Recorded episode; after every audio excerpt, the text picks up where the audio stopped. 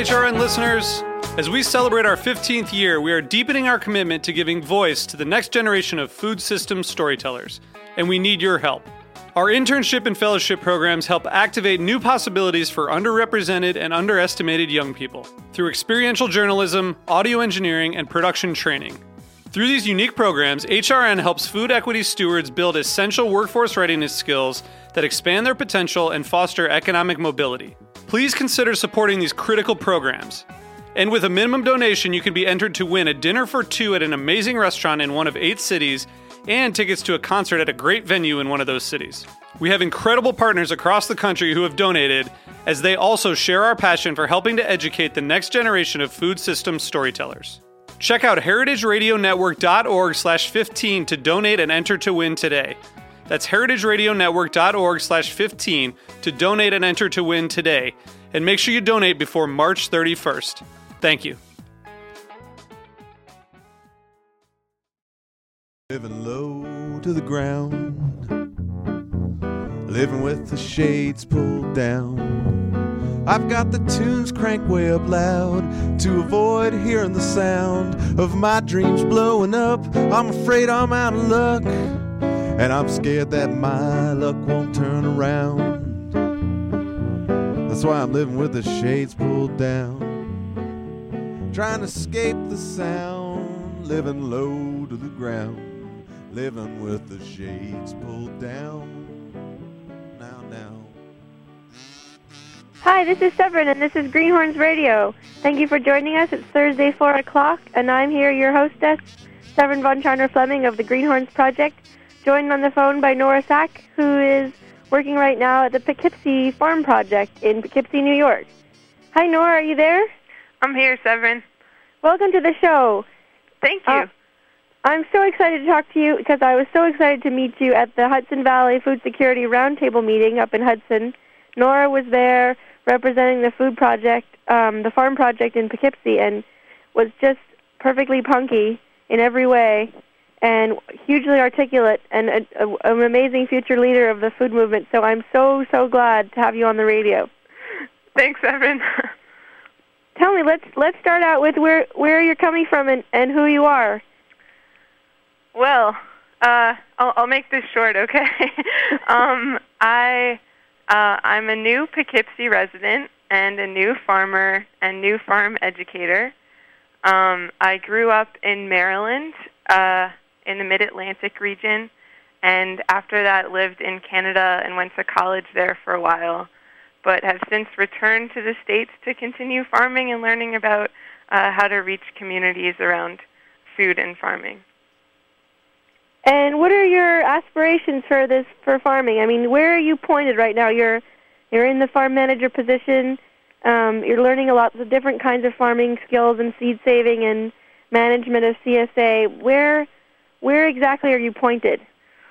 Well, um, just just to be a little bit clear, I'm not a farm manager at the PFP. I, I sure wish I was, but I'm actually a full season intern um, with a focus on education as well as farming.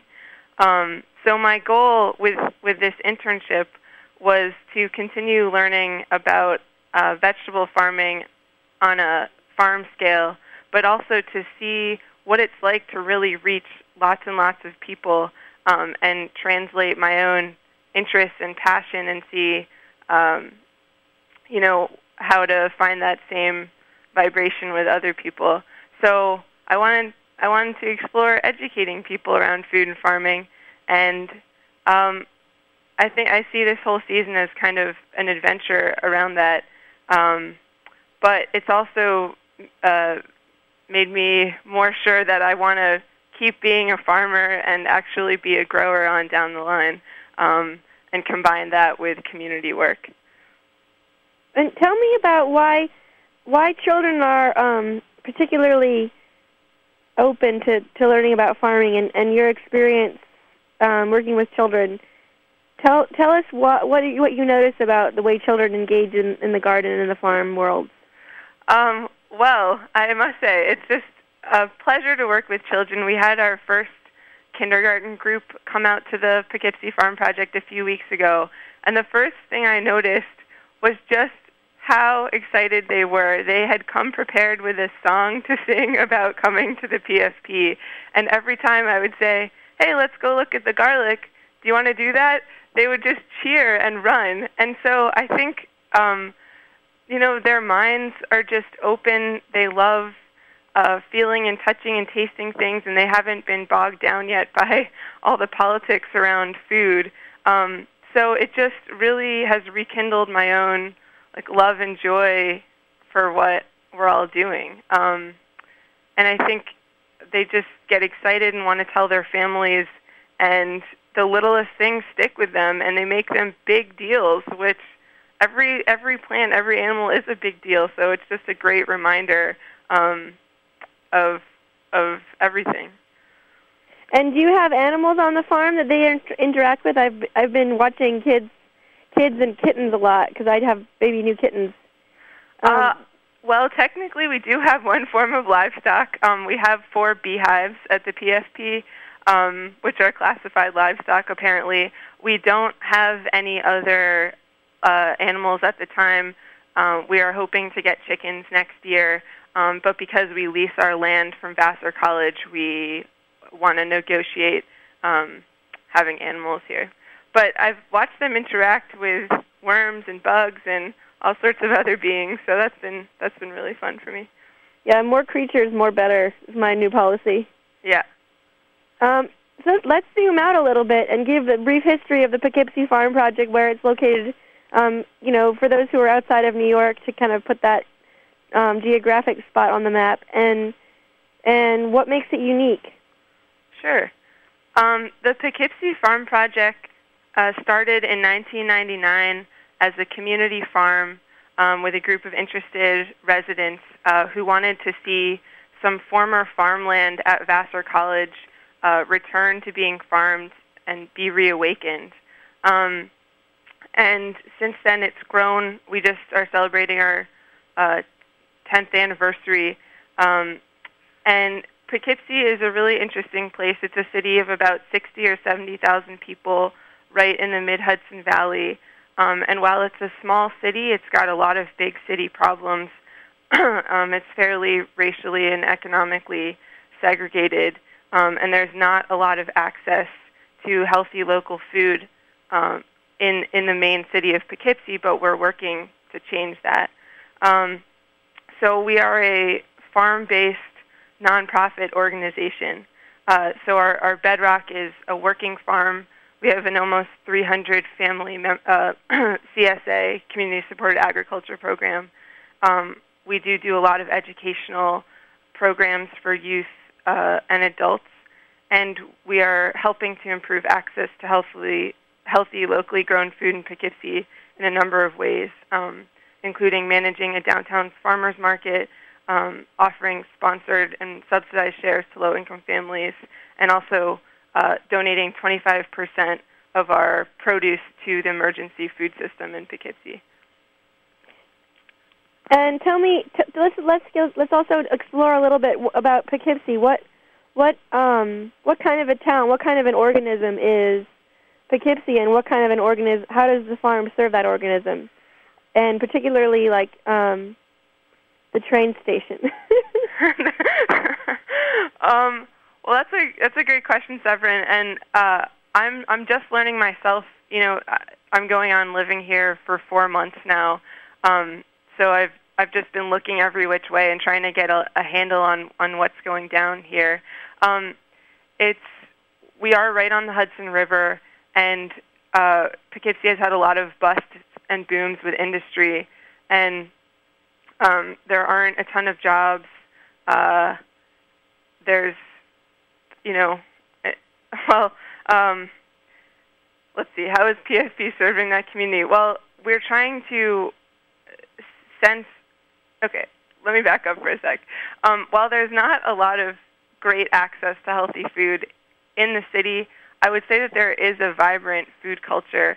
There's a lot of great um, and diverse ethnic communities here, and there's a lot of terrific locally owned restaurants um, and people who have uh, a lot of interest in food in their backgrounds and and seem to want to explore that more.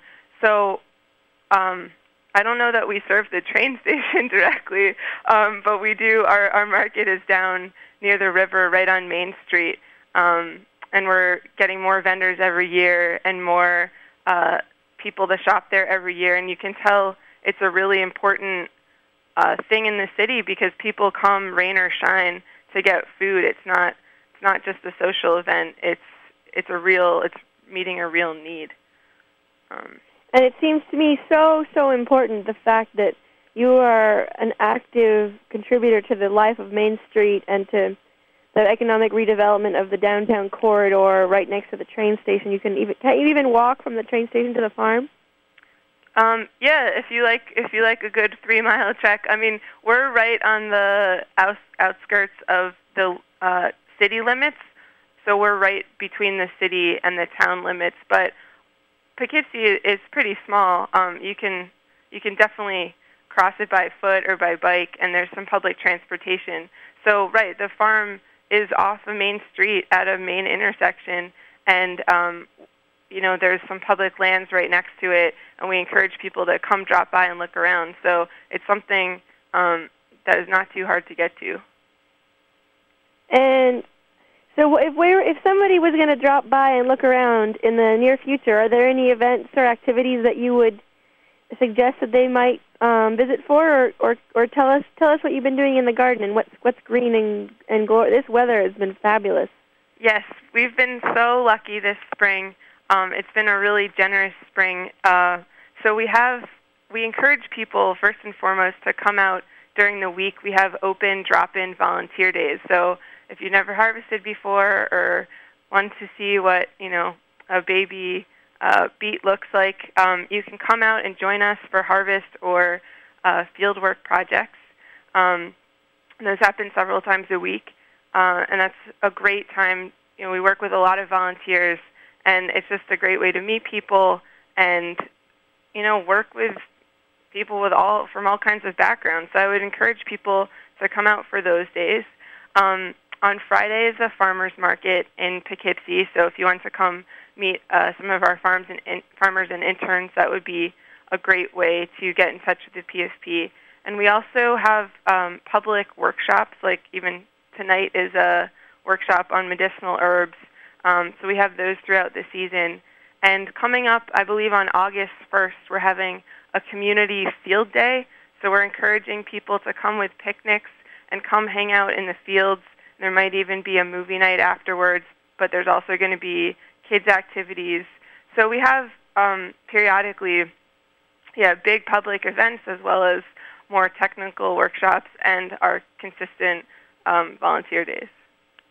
Let's let's put that website up again. Let's say the website. Okay, our website is www.farmproject.org.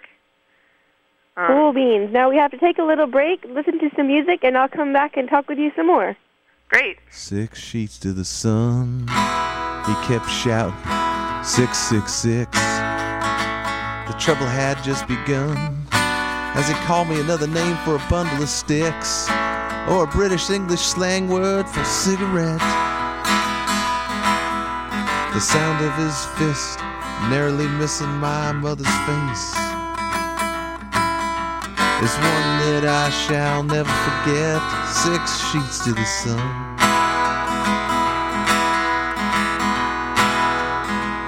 Six sheets to the sun. I honed my arms into the wind with a velocity that I could not recall. My face flushed with fury, my eyes with anger still did swell. Bugged out like Marty Feldman's, I my shin. Welcome back, Nora. Are you there? Yep, I'm still here. Well, I didn't hear any music, but we we'll just keep talking. Um, I wanted to I wanted to ask you if you could talk a little bit about the seed project that you're doing because when you were at the Hudson Valley Seed Exchange, you were just giving us glorious season. I actually, um, I planted my beets and I planted my soybeans, and the soybeans have already pom- popped up. Oh, amazing! and I, if you have any more edamame, um, what are they called? Kuri shu, Shirofumi, shuri right. Yep. I want to come and get some more from you. Okay, okay, I'll put some packets aside for you. Um, yeah, I would love to tell you about our seed project because it's one of the main reasons I personally wanted to come to the PFP. Um, so a few years ago, uh, the Poughkeepsie Farm Project uh, partnered with another community gardening association um, organization called Green Teens, and uh, our partnership is called City Seeds. And one arm of that project is um, we have a seed-saving garden at the farm, and we also distribute the seeds we have grown and saved into the community, like at the food sovereignty meeting. And right now, our garden is pretty, looking pretty good, I have to say. Um, we have probably 20 to 25 kinds of vegetables and, and flowers and herbs in there.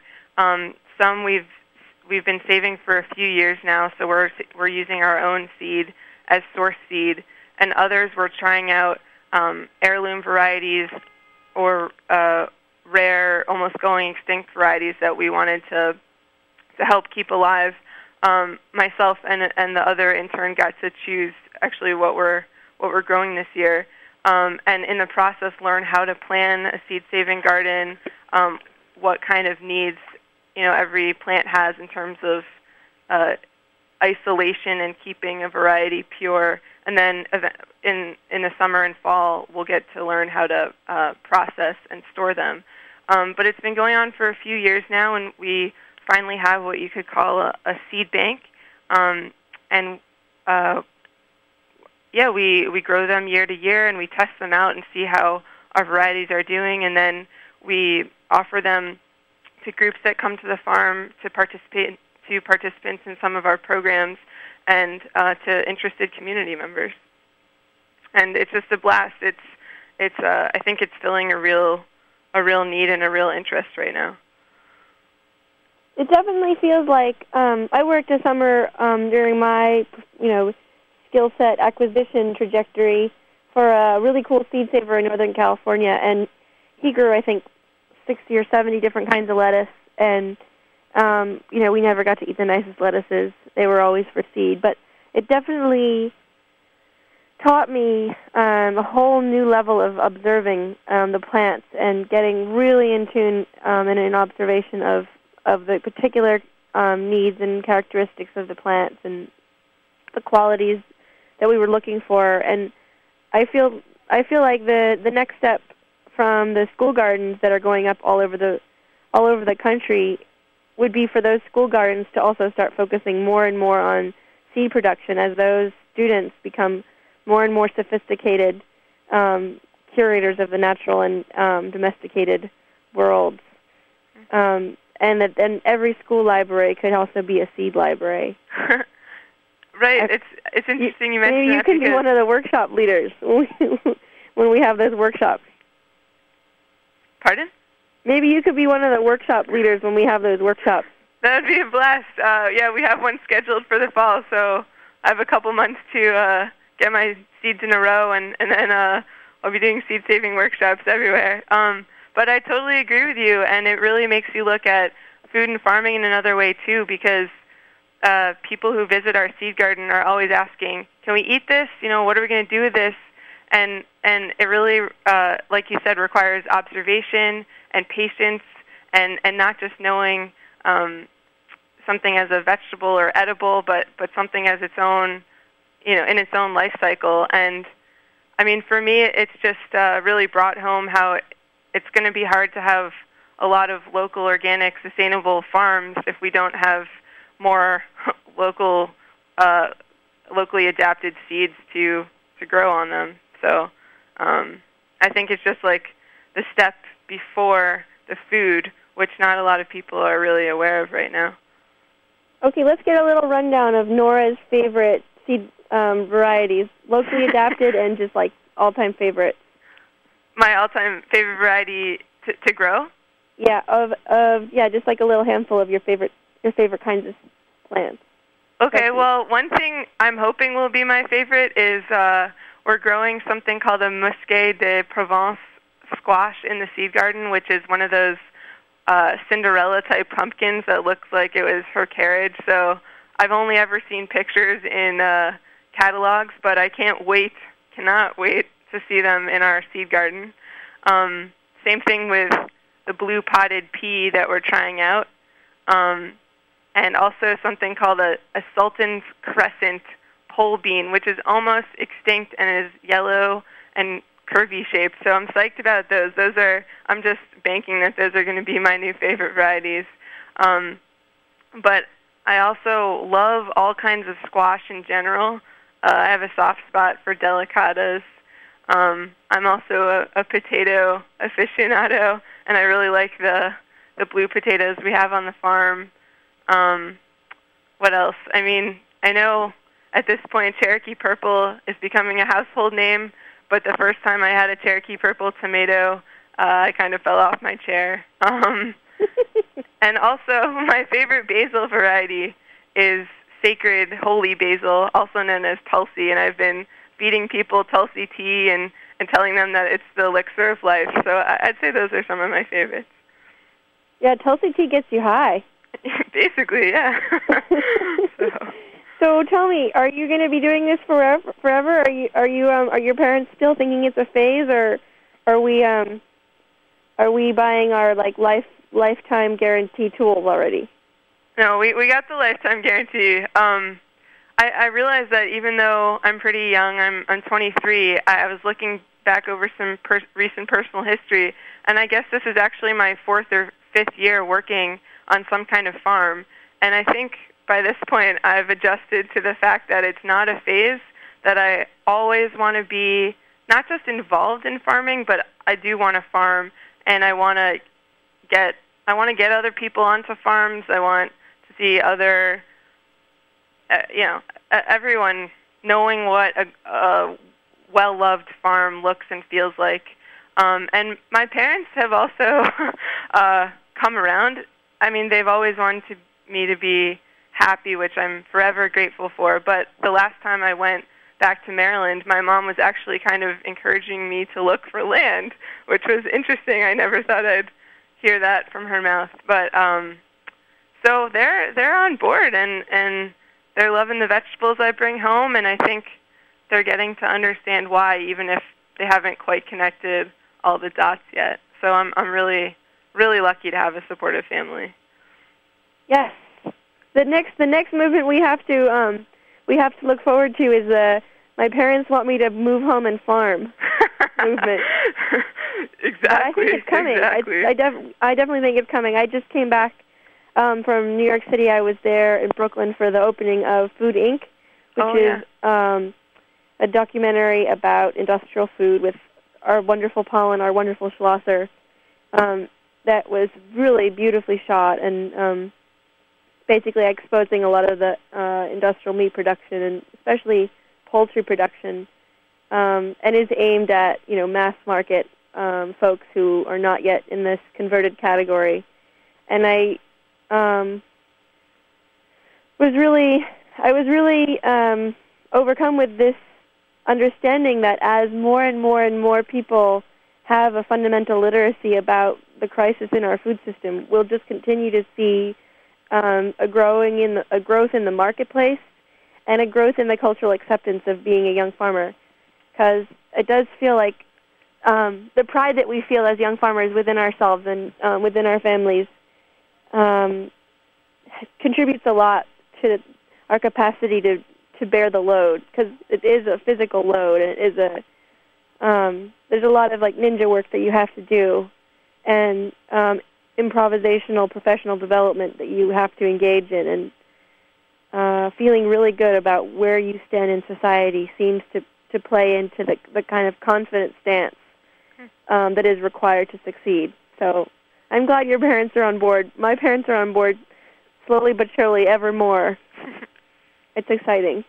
Mhm. Mm-hmm. Do you have any um Do you have any final comments or links or suggestions? I'm about to give some pitches for some events I want to talk about, but sure, throw well, something in uh, the in the ring if you want. Well, just my my final thought is is something that's come back to me over the past couple weeks um, as we've gone to networks with other young farmers, and I've looked around at some of my peers and comrades, and just like this feeling when I go home at night that there's a place for everyone um, in you know feeding people. um, that it's not necessarily a competition game anymore. That everyone who wants to be like, you know, a young organic farmer, sure, there's there's challenges, but there is room. There's there's too much room right now. But I think it's getting, you know, more people are getting there, and so that that really makes me very happy. That I think that it's just a really inclusive thing, and um, and just that I I don't want to be doing anything else, and I I love meeting other people on that same wavelength and uh, gives me a lot of hope for the next couple of years. And it's great to meet people like you too, Severine, who really do a great job of getting the word out there. Right on. Well, here we are. We're working like horses, eating like kings, feeling great, sticking our fingers in the planet. This is Greenhorns Radio. I'm your host, Severine. It's been another great show. I would love to let everyone know about our upcoming events. Um, on June 18th, the Greenhorns is hosting a Young Farmer Mixer in Hardwick, Vermont. That's at Claire's Restaurant on Main Street at 7 o'clock, followed by beer, bonfire, live music, and bicycle-powered smoothies. And then on June 20th, uh, quick in quick succession, we have another big event um, that's called the Goat Spit, and it's um, three billy goats grilled up on a bicycle-powered spit that is custom made by wonderful Brooklyn mechanics um, called metalarchitect.com, and we have spent the last two months cleaning out an old pharmacy in Brooklyn that was full up of old junk and old drugs, and will now be filled with air and lively music. Um, the Reverend Billy and the Church of Stop Shopping will be playing, as will other bands. We have apiary workshops. We have rooftop gardening workshops. We've got sandwiches and beer and sunshine and merchandise, and it's a fundraiser for the Greenhorns and also a, a solstice celebration to bring life into this old pharmacy and turn it into um, a pharmacy, like an F, F, F-A-R-M, where they will be selling um, local food, cheese, meat, and hopefully lots and lots of marjoram, which is what I'm growing here at my farm. So I hope you can join us there on June 20th in Brooklyn. If you're in Brooklyn, come, come, come, come. We do need your money to keep keep on with our work. Um, and I hope that you stay abreast of our news, www.thegreenhorns.wordpress.com. You can read our blog. There's three or four or five postings up there every day. News relevant to young farmers, banter of various kinds, pep talks, job listings, land opportunities, and video ephemera. Thank you for farming. Talk to you next week.